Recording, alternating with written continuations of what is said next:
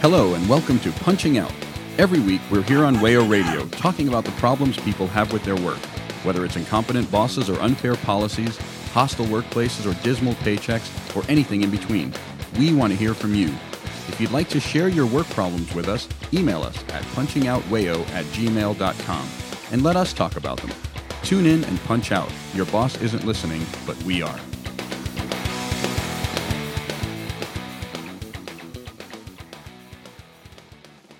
Hello and welcome to Punching Out. I'm Ryan, joined today by Noah.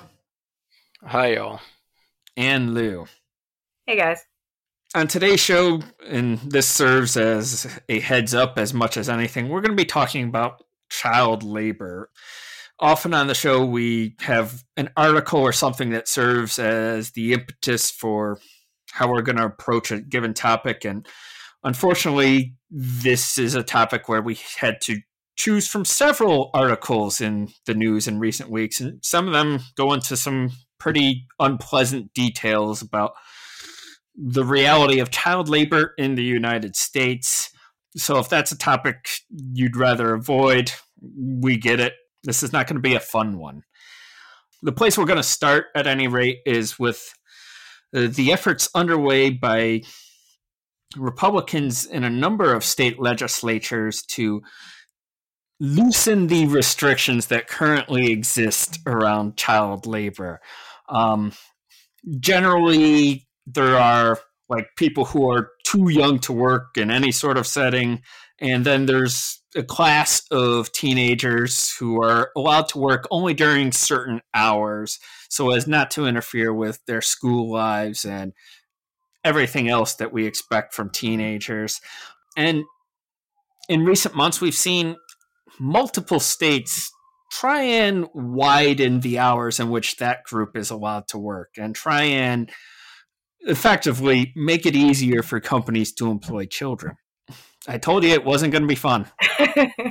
yeah, this is this is the the starting off point.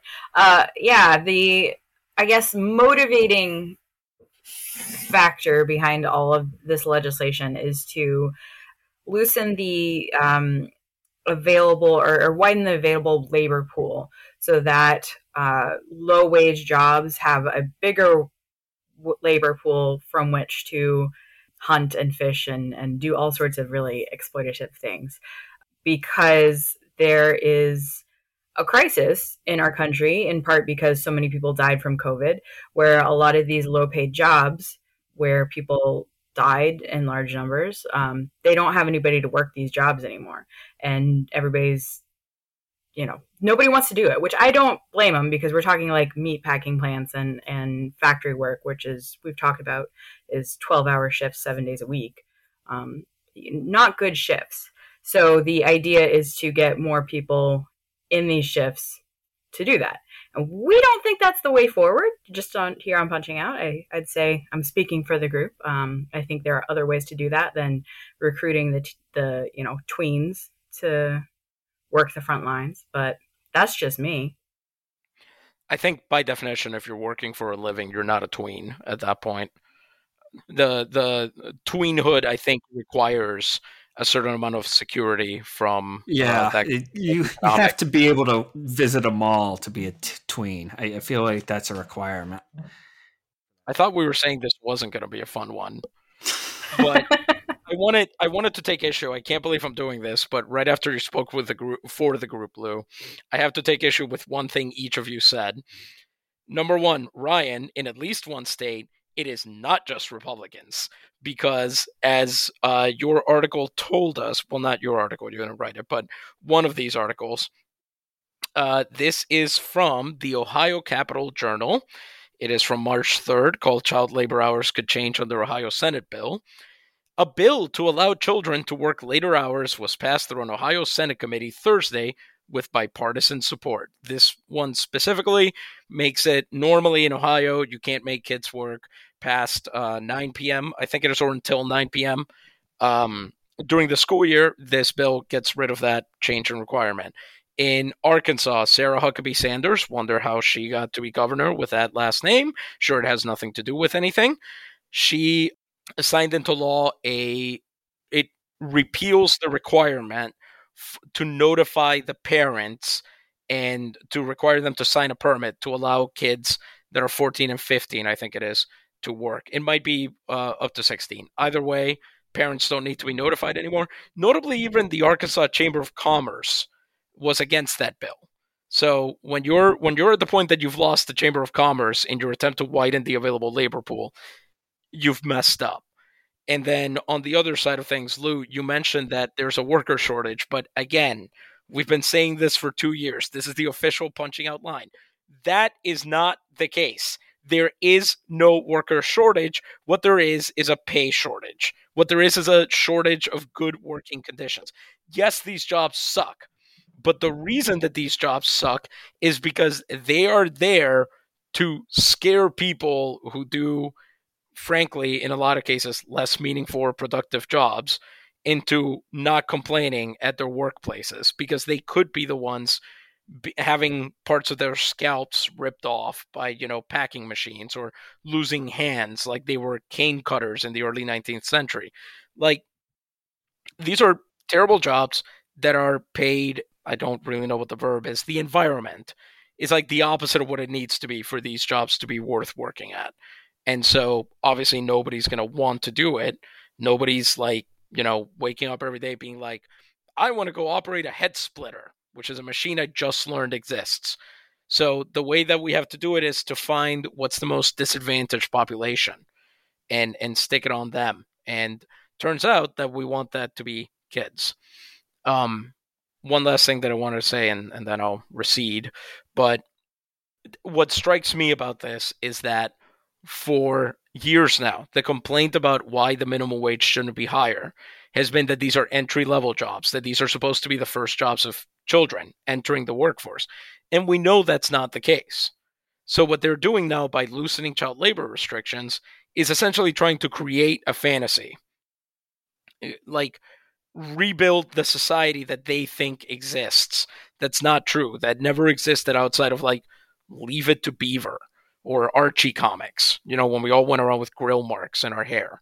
That's what they're trying to create here. And well, so far they're proving quite successful at it. Yeah.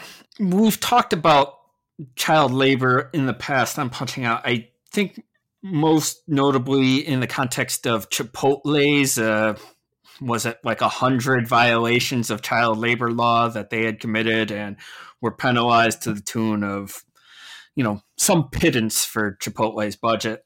Subway, I, I think, may have come up once or twice. These sorts of restaurants are where you see a lot of child labor violations, a lot of teenagers being asked to work hours during which they should ostensibly be at school or you know what have you because restaurants are an industry full of you know exploitation and just skirting the rules in general. That's you know an industry ripe for this unfortunately. Um the other state that is in the news lately in addition to ohio and arkansas is um Iowa. Uh, the Washington Post notes that a bill advancing in Iowa would allow 14 and 15 year olds to work certain jobs in meatpacking plants and would shield businesses from civil liability if a youth worker is sickened, injured, or killed on the job, which is one. That's not a restaurant. That's not a fast food environment. That is, it's a meatpacking plant. It's an incredibly dangerous job, more so during the pandemic. And it's one, and they're stripping away the like small pittance of requirements that you actually might be held accountable if someone gets hurt doing this. It's an incredible one-two punch, um, which is maybe even like the most galling out of all three of these yeah, the fact that we're going to say that you cannot ha- suffer consequences as a company for one using a teenager i'm sorry these are like 12 and 13 year olds or in some cases like these are, are very s- small children. These are prepubescent kids in some cases um, who are working a very dangerous job and you're saying that you don't have to suffer any consequences because the people in power who will never, and let's be honest, never have to work these jobs themselves said so. That's it. And that is such a cop out to an absurd degree to say that we wash our hands of this. This is personal responsibility for somebody who otherwise has no legal rights. They don't. And we can look at what's going on in Florida and Texas and so many other states as far as uh, trans rights and uh, LGBTQ issues and and uh, the ability to learn actual facts in your school from curriculum adjustments to to see that these children have no rights and we understand that to be the case. And we have made it so that the only decisions that can be made are by the patriarchal bad words in charge and it's it's such a rigged awful system that we have put found ourselves in. And it's yeah. it's appalling. In in one of the articles it mentions that a teacher in Grand Rapids, I think it is, is is ironically teaching a lesson on Jacob Riis, who was one of the uh, was a, a muckraking journalist who was one of the driving forces behind child labor laws. And uh, that which are laws against child labor, to be clear, unlike these, which are laws that are in favor of child labor. And most of his students appear completely uninterested, and of course they would be. A lot of them are currently living in a society that basically treats all of that like it didn't happen. We have a, a country that has elected to place parents, corporations, and individual billionaires above everyone else. And speaking, I've never regretted the our running bit of making me senior team correspondent more than on this episode, because one of the things that most angers me about my job is that I work with kids who will never face this kind of insecurity. I teach kids who are lucky enough to not have to do this. And let me tell you what's going to happen the more we allow laws like this to take place. I unfortunately we are bound by, you know, not being able to do calls to action. But the fact is that the longer this is allowed to happen, the longer we allow Republican federal administrations and Republican governors and Republican and Democratic legislators to get away with weakening protections on children what's going to happen is you're going to make an even more two tiered education system than we already have. You're going to end up with a bunch of kids who have to go to work and can barely keep their head up while they're at school and that's assuming that nothing horrible happens to them when you know the machinery they're using breaks down or worse works as designed. It's not like we don't have examples of this in history. I'm from a place where you can, and I'm pretty sure you can do this in the United States, you can visit a sugarcane plantation. You can see the axes that were used to cut people's limbs off if they fell in the wrong machine. This is not new information. And even when we're even when we're still allowed to teach it in schools, it doesn't matter because it's obvious that it didn't have an impact. It doesn't anymore. We all think we're so far away from the days of sticking a kid down the mine as a human canary that we think it's perfectly fine to just go back to this. And then you're going to have, and then meanwhile, middle class and rich kids are going to still go around complaining about how much work they have to do when what they mean is they have to go do a bunch of sports practices, do some co curriculars, then go home and do their homework, which we're all getting rid of because we agree that it's a good idea to do that. But what they're complaining about is not going to be on the same planet as what other kids have to deal with. One of the reasons I've said before that I'm okay doing this is because everyone should have access to what my kids have access to. And I want to see what that looks like. I want to see what a well resourced, well supported school that cares about its kids on every level looks like. But the fact is that we are reducing the amount of children for whom that is possible. And that is, if anything, what most gets the blood up for me these are kids who like I can't believe I have to say this sentence. These kids deserve so much better. And they're going to instead end up like being symbols in a New York Times article or in somebody's college essay because of a community service opportunity or some crap like that. We should all be ashamed. Which I I know is is not on vogue to say that because that's an individual reaction, but frankly, sometimes shame is a good thing. Yeah. Um to your point about this sort of creating a two-tier education system, there's a um statistic I came across in researching for this episode. Uh, it's from an article in prospect.org, which is from last October about uh, headline The Conservative AstroTurf Organization Rolling Back Child Labor Protections. And it describes a, a lobbying group uh, sort of similar to the NRA that we discussed a couple weeks ago uh, which lobbies on behalf of restaurants. This one is the National Federation of Independent Business, which um, has taken up the mantle of rolling back child labor protections uh, across the country in bills like this. At any rate, the statistic I mentioned um, comes from this article. Quote: A 2011 study published in the journal Child Development found that teenagers who work more than 20 hours per week during the school year may, as a result, face poorer school performance and loss of interest in class alongside behavioral problems. So you're really undercutting these children's ability to learn when you are asking them to work extra hours. Um, the Ohio bill would extend the hours that are allowed to work uh, up to 9 p.m., whereas currently they are limited to 7 p.m. by federal labor law.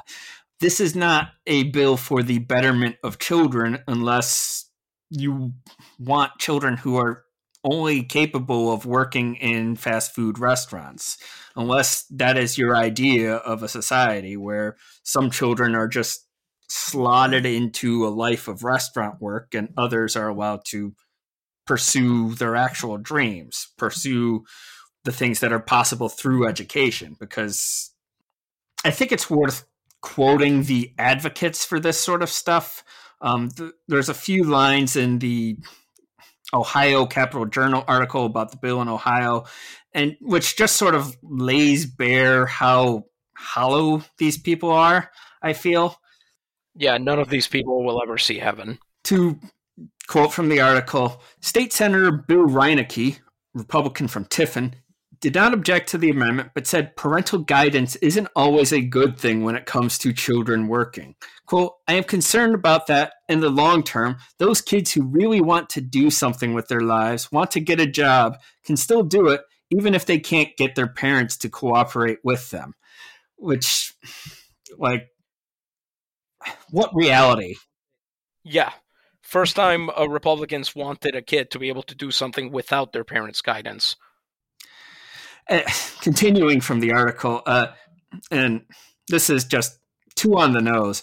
A Dairy Queen franchisee, Michael Todd, testified in support of the bill this week, saying many of the applications he receives are from the age group targeted by the bill. He called the bill a rare win win win.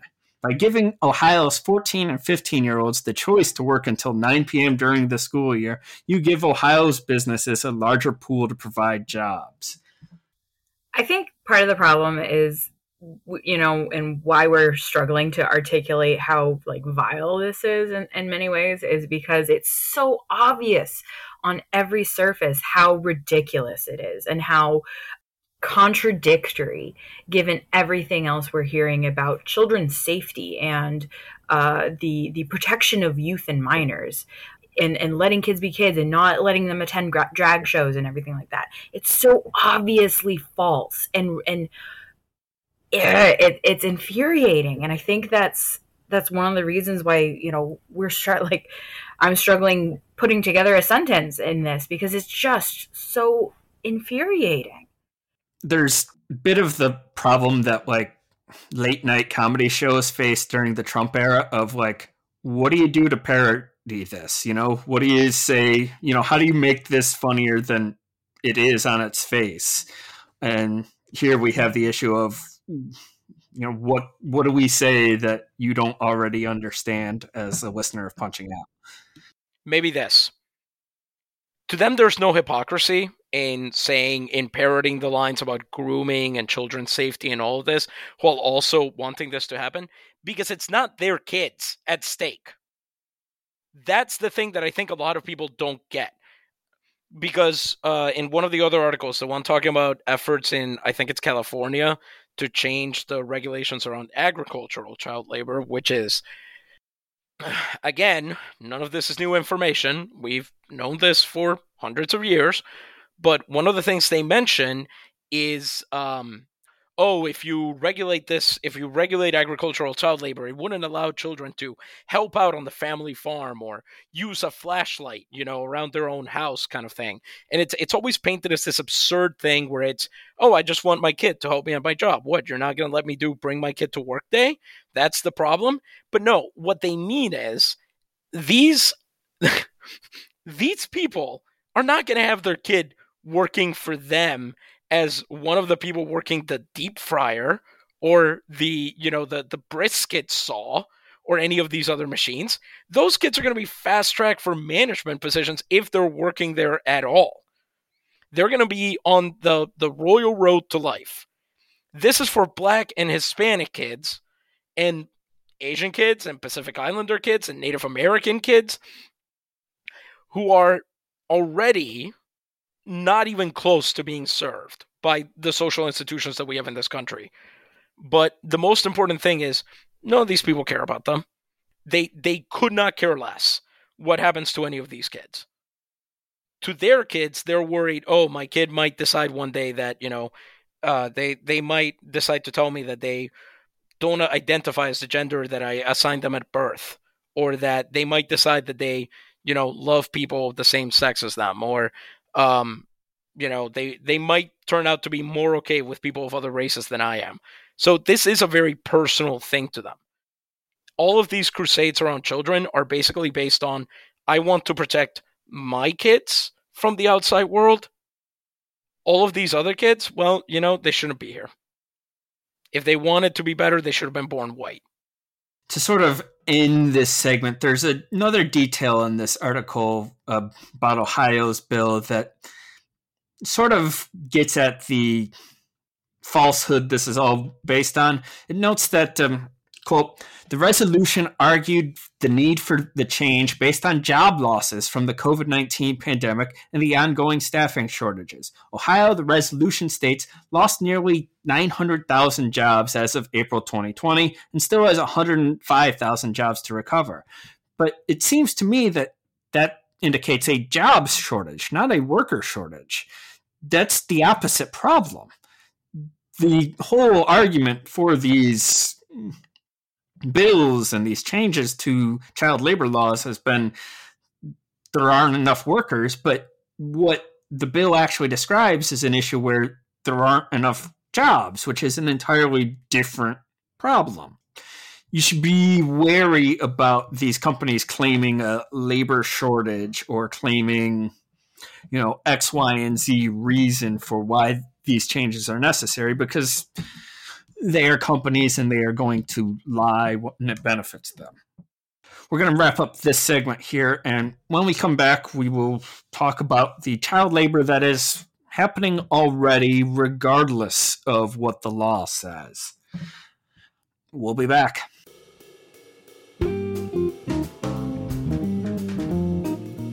You're listening to Punching Out on WAYO LP Rochester.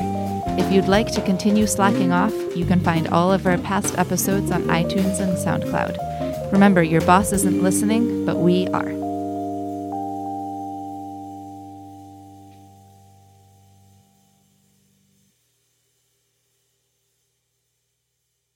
Welcome back to Punching Out. I'm Ryan, joined still by Noah.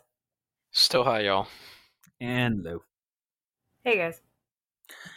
In our first segment, we talked about the efforts underway in a few states uh, with Republican governors, Ohio, Arkansas, and Iowa was the third one, to loosen up their respective child labor laws.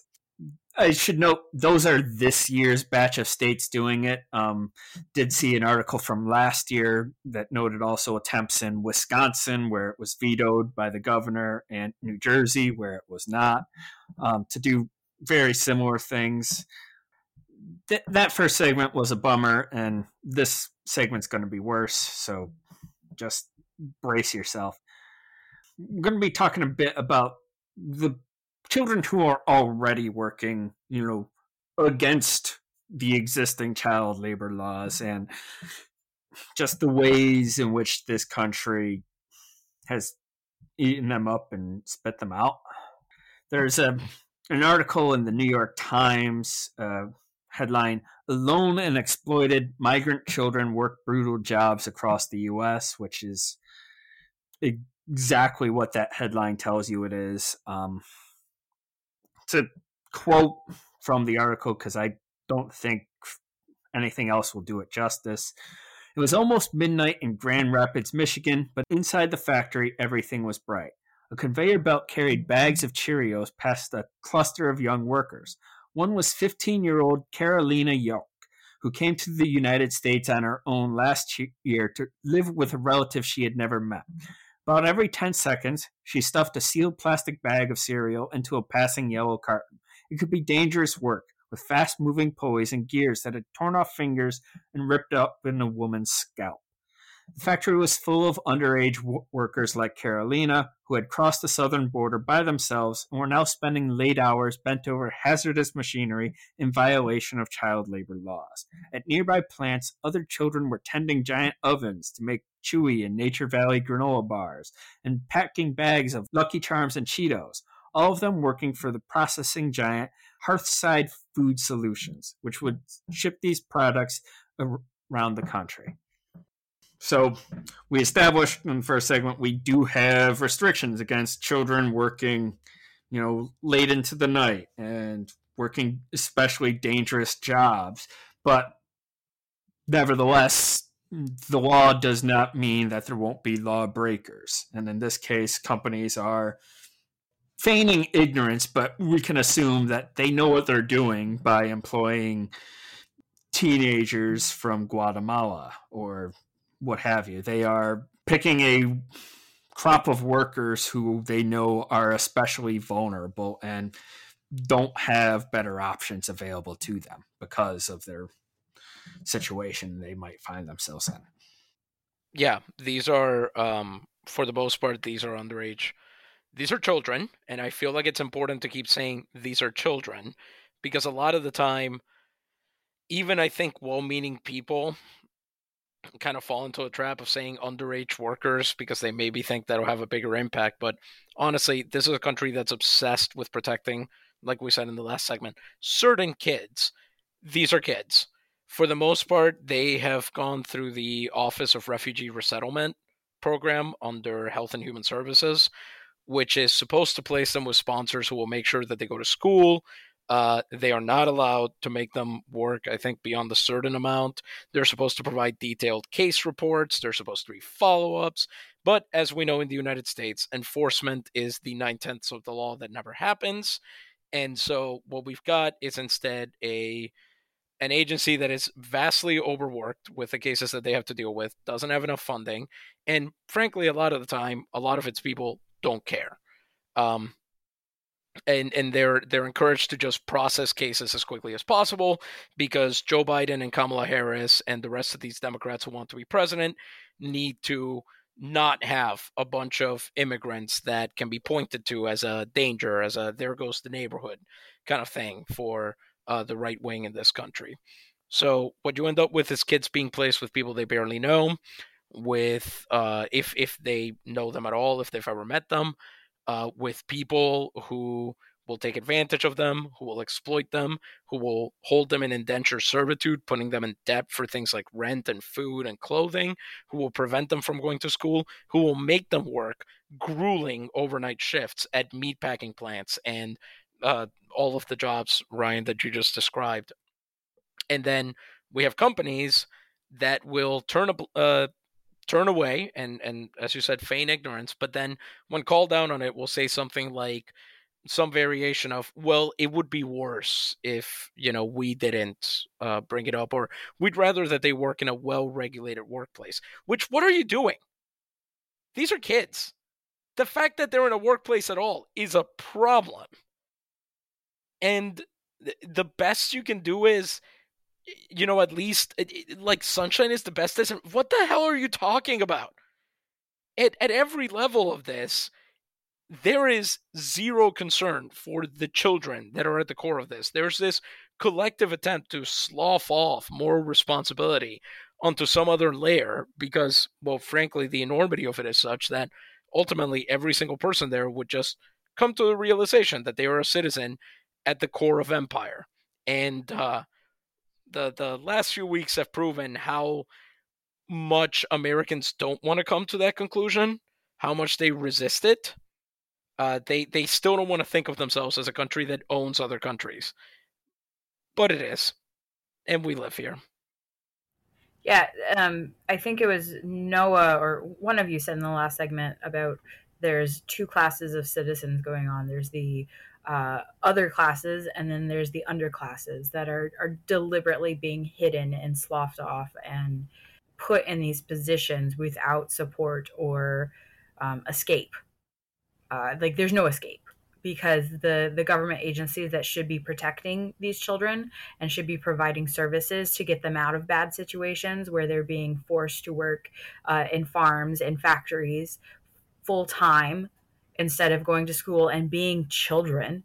They're they're being forced into this and there's no way out for them. They don't know anybody here. They don't necessarily even speak english.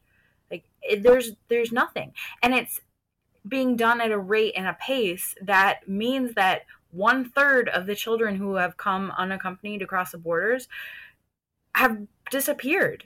There's no trace of them anymore. The government lost track of them. They lost these children, and they're in our factories, and they're uh, under false identities, being made to work either to give money to their families back home or to the the people who brought them over here. Like it's hor- this is a horrible situation, and it's heartbreaking. There are a lot of things that have to go wrong for a society to get here, to get to the point of unaccompanied foreign minors are working long hours in dangerous conditions.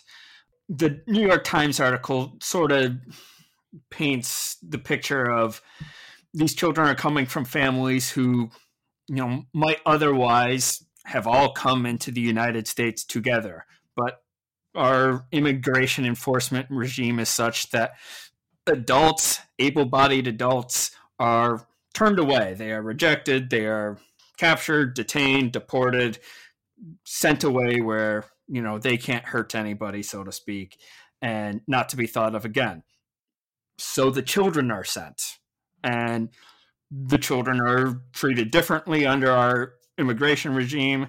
And it is then the children's responsibility to work these grueling jobs so that they might scrape by something they can send back to their families in countries like Mexico and Guatemala and El Salvador. At any point along this line, simply making a humane decision about how we treat people, uh, people from other countries specifically, would have prevented it from getting to this stage. But decade after decade, this country has chosen not to make that humane choice. It has chosen instead to ramp up the violence with which it polices its border and while at the same time clamoring for workers who come from elsewhere. Yep. And by the way, just to put words to the speed at which the ORR and uh, other programs like this are expected to turn around cases, to place children, to do all of this stuff. Uh, I, I want this quote to follow Xavier Becerra, the, the Secretary of Health and Human Services. I want this to follow him around like he got it tattooed on his back.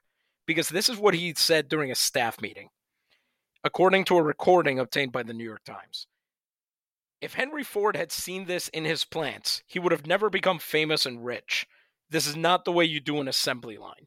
And the article then goes on to mention that he has now threatened two successive heads of the agency with if uh, you can't if you can't turn these cases around quickly enough, I will find someone who can. This is a man who I guarantee you right now still has aspirations of being president. And I this should sink him.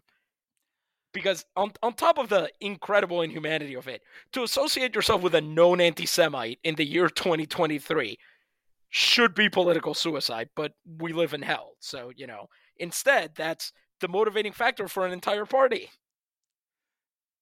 The assembly line he is referring to is the like cases of children coming into the DHS's care. It is not the assembly lines these children are actually working on. That choice of metaphor is one wonders if he knows what he is saying, if he grasps that the words coming out of his mouth are a picture of the situations he is creating and not a picture of his workplace? I, I can only suspect that no, he does not. Um, because to assume anything else would be to know that this person is profoundly evil. And I'm going to give, I know it's hard to say, but give a member of uh, the government a morsel of doubt uh, in this case. But yeah, just awful. Yeah, this is this is such an awful thing that even people that normally I would consider complete scumbags, like the people that like the person that ran this office during, or I think was employed by the office. I don't remember if he ran it during the Trump administration, or the head of a Homeland Security Investigations office. Even they're breaking down crying when they remember the things that they've dealt with in their work. Like when you've made cops weep for brown children, you have truly re- reached a new bottom of the barrel. You have punched through it.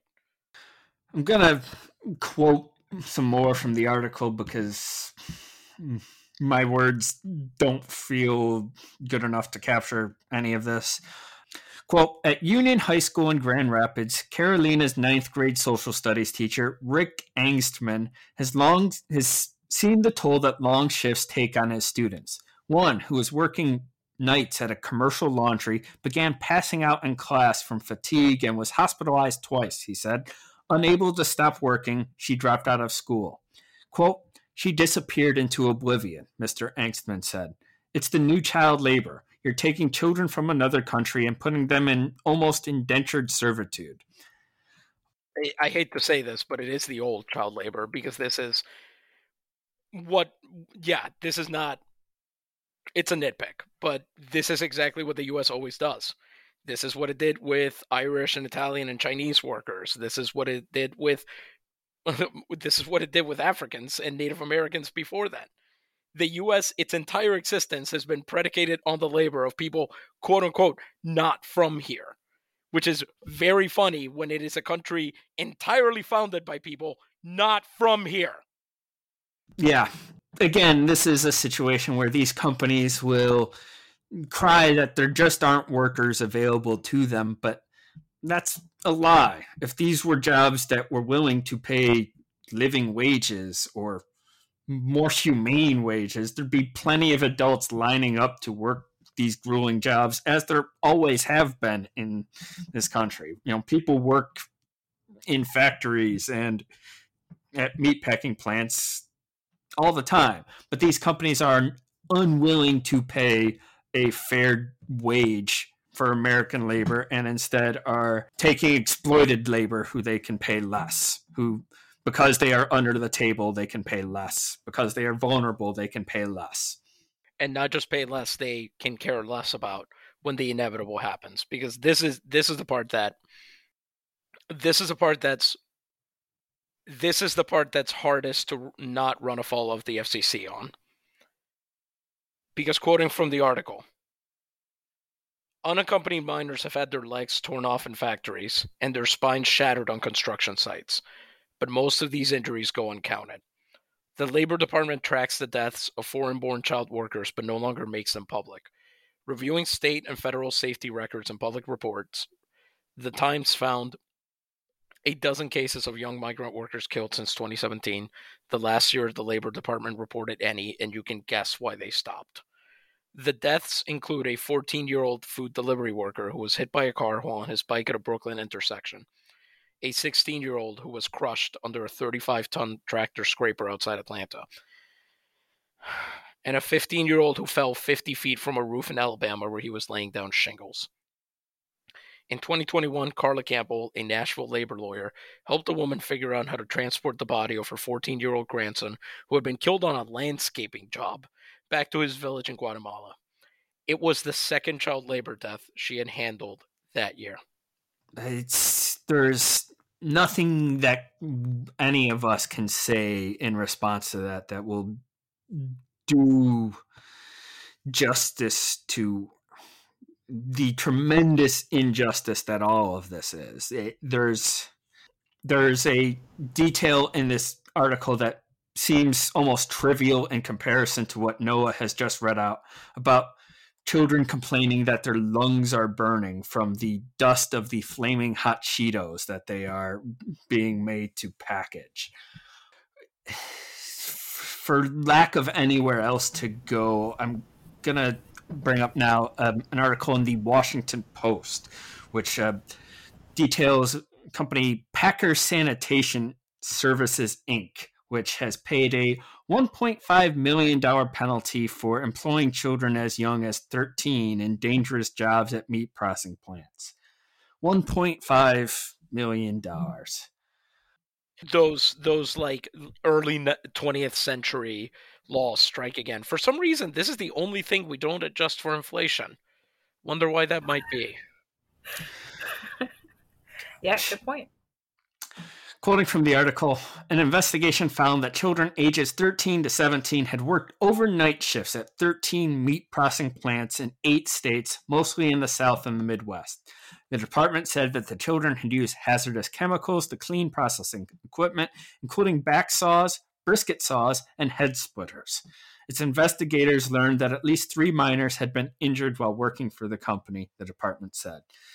Under the Fair Labor Standards Act, Packers was fined $15,138 for each illegally employed child, the maximum civil monetary penalty allowed under federal law. Yep, that's a cheap that's that's cheap. That's not fair. That's not right. And they just factor that into the cost. One point something million dollars is a drop in the bucket to the 400 something million they made last year fifteen thousand dollars may well be more than they are paying some of these children in right. a year. It is exactly. You and could combine that to these children's salaries and not reach a respectable minimum wage. We've said it before, but it has rarely been so stark that these companies are angry that they have to pay anyone anything at all they would go back to slave labor. Well, they, they, arguably they're already doing slave labor, um, but they would go back to explicitly repealing the Thirteenth Amendment tomorrow if they could, in a heartbeat. And they do this because it is free of consequences, because this is a rounding error for any of these companies. It doesn't matter if you hit Hearthside with the maximum force of the law. I guarantee you right now, the fine is not enough to stop them from doing this again and again and again.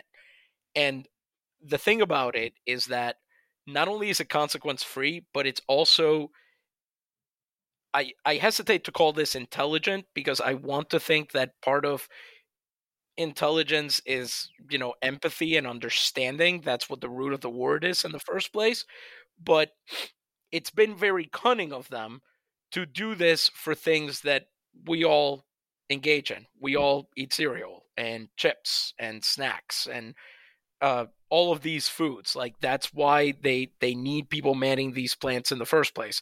And by instead putting children there, uh, they make us all complicit in the project, whether we want to admit it or not. And even if you manage to somehow avoid that, as it turns out, in a lot of cases, these companies are owned by private equity firms that are partly invested in by retirement funds for for public employees, the people who may well be in charge of investigating these violations.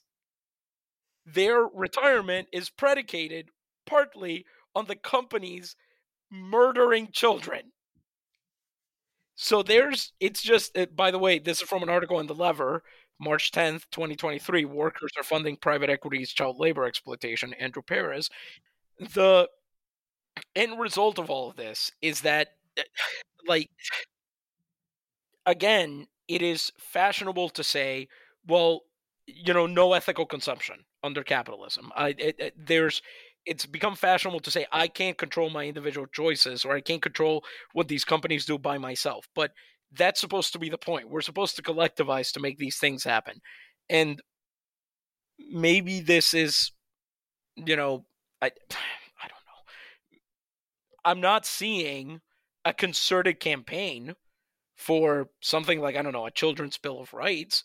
I'm not seeing a concerted campaign for um, organizing. Uh, I, I know that there are some happening locally and so on, but there there isn't a whole lot of movement behind like organizing immigrants and and organizing you know protections for these kids and there's certainly no attempt to like increase penalties on these companies and so on from the democrats dear god there's maybe a couple representatives willing to stand up for these kids, willing to push back on these companies, and even they can't count on fully partisan support because a bunch of Democrats represent farm districts where their constituents are extremely vulnerable to some bad word who looks like Pappy O'Daniel from O Brother Where Art Thou coming down the pike and saying some crap about, uh, you know, don't you want your kid to be able to, uh, you know, till some land with you? Isn't that the American dream?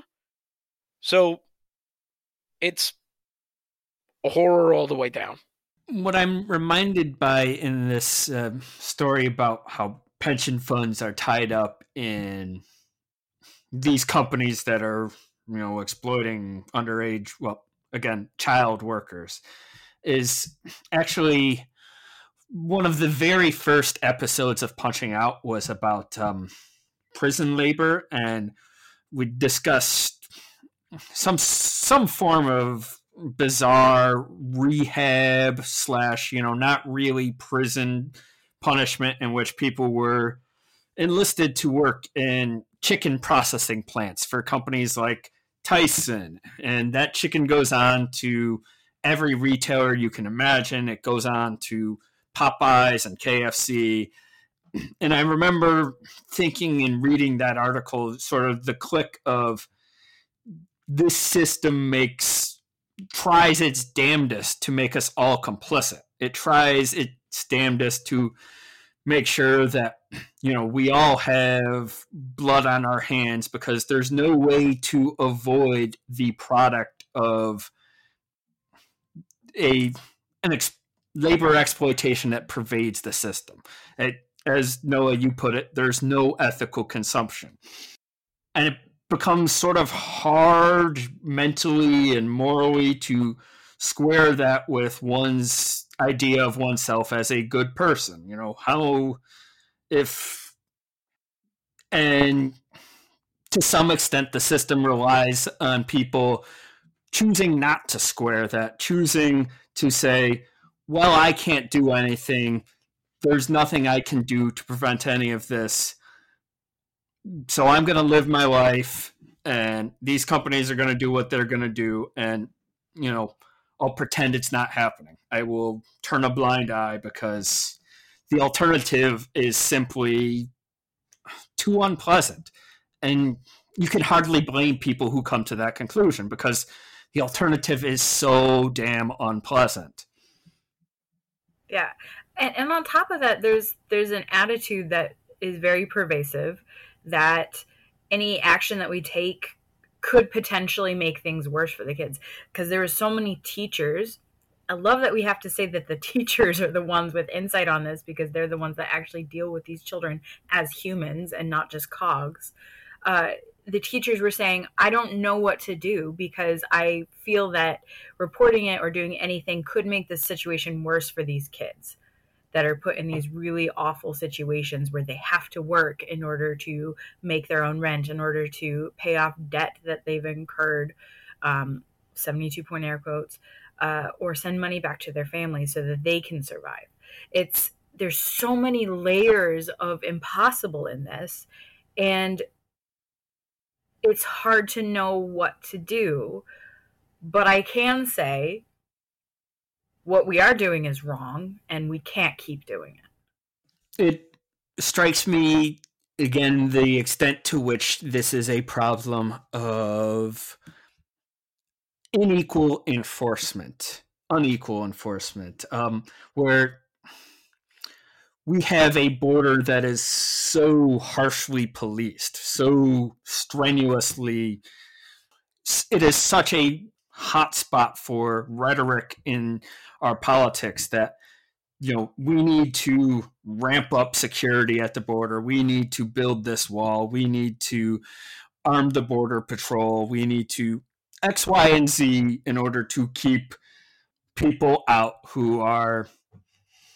looking for something better than they can find in their home countries because those countries for any number of historical reasons are simply not tenable for them to live in mostly because of us too mm-hmm. beyond that barbed wire fence border there is the wild west of unpoliced labor law there is underfunded enforcement. There is no real push to add penalties to the companies exploiting these workers. There's no real push to make harsher the punishment for what's the company Hearthfield, Hearthsmith, Smith Hearth, that Hearthside, Hearthside. Um, I wanted to jump in before you got to Hearthstone and got us in real trouble. That's where I started, and I knew that wasn't right.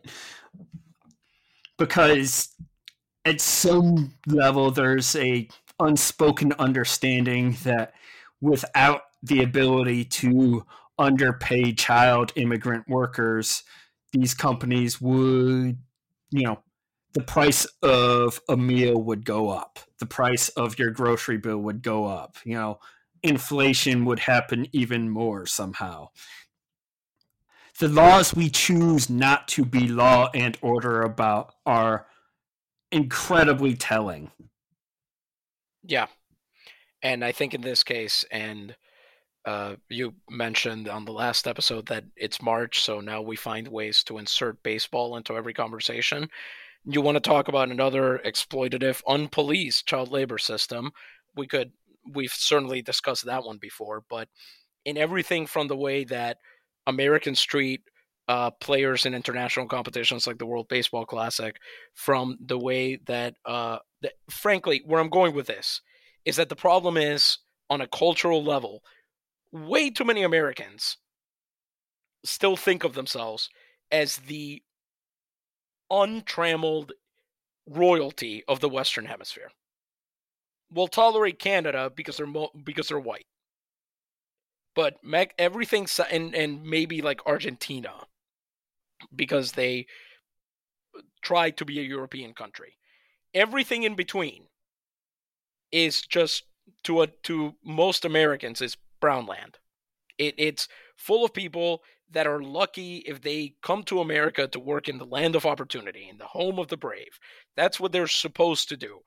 And Instead, what they find is exploitation and further misery and abuse at the hands of people, and maybe occasionally well meaning, guilty um, indifference from a whole lot of others who, as you said, Ryan, understandably have to somehow figure out a way to get up in the morning and look at themselves in the mirror, knowing the country that they live in. And for far too many Americans that circle is is very easy to square as well you know what they live in one of those fill in whole countries so they deserve this they as if we choose where to be born as if we choose the the circumstances into which we come into this world um it's a weird uh a weird application of original sin by by choosing not to be born a white American, it is your fault that you are treated as badly as you are. and I do have to say, we talked off air before we started this and said we didn't know if we would be able to find anything positive to say here. But if there is, I I don't think it's very big, frankly. But if there's anything that makes this less bleak, is that I do think you have a generation of Americans who realize that this situation isn't just untenable, but that it is at its heart wrong. Um, I think a lot of younger Americans do understand that about themselves. And it's sad that it took this long for it to happen. It's sad that it took multiple economic crashes to sort of flatten out the bottom of the economic ladder so that we were all much more in the crap together. But if that's what it takes to make the to make a, a sizable a critical mass of Americans realize that this country exists on a mountain of blood and tears and sweat from literal kids and that that has to change. I can't say it'll have been worth it because nothing it, that nothing is worth that. Nothing can be worth it in that way. But at least it points to a way out. Yeah um for this week, I'm Ryan. I'm Lou. I was Noah. And this was Punching Out.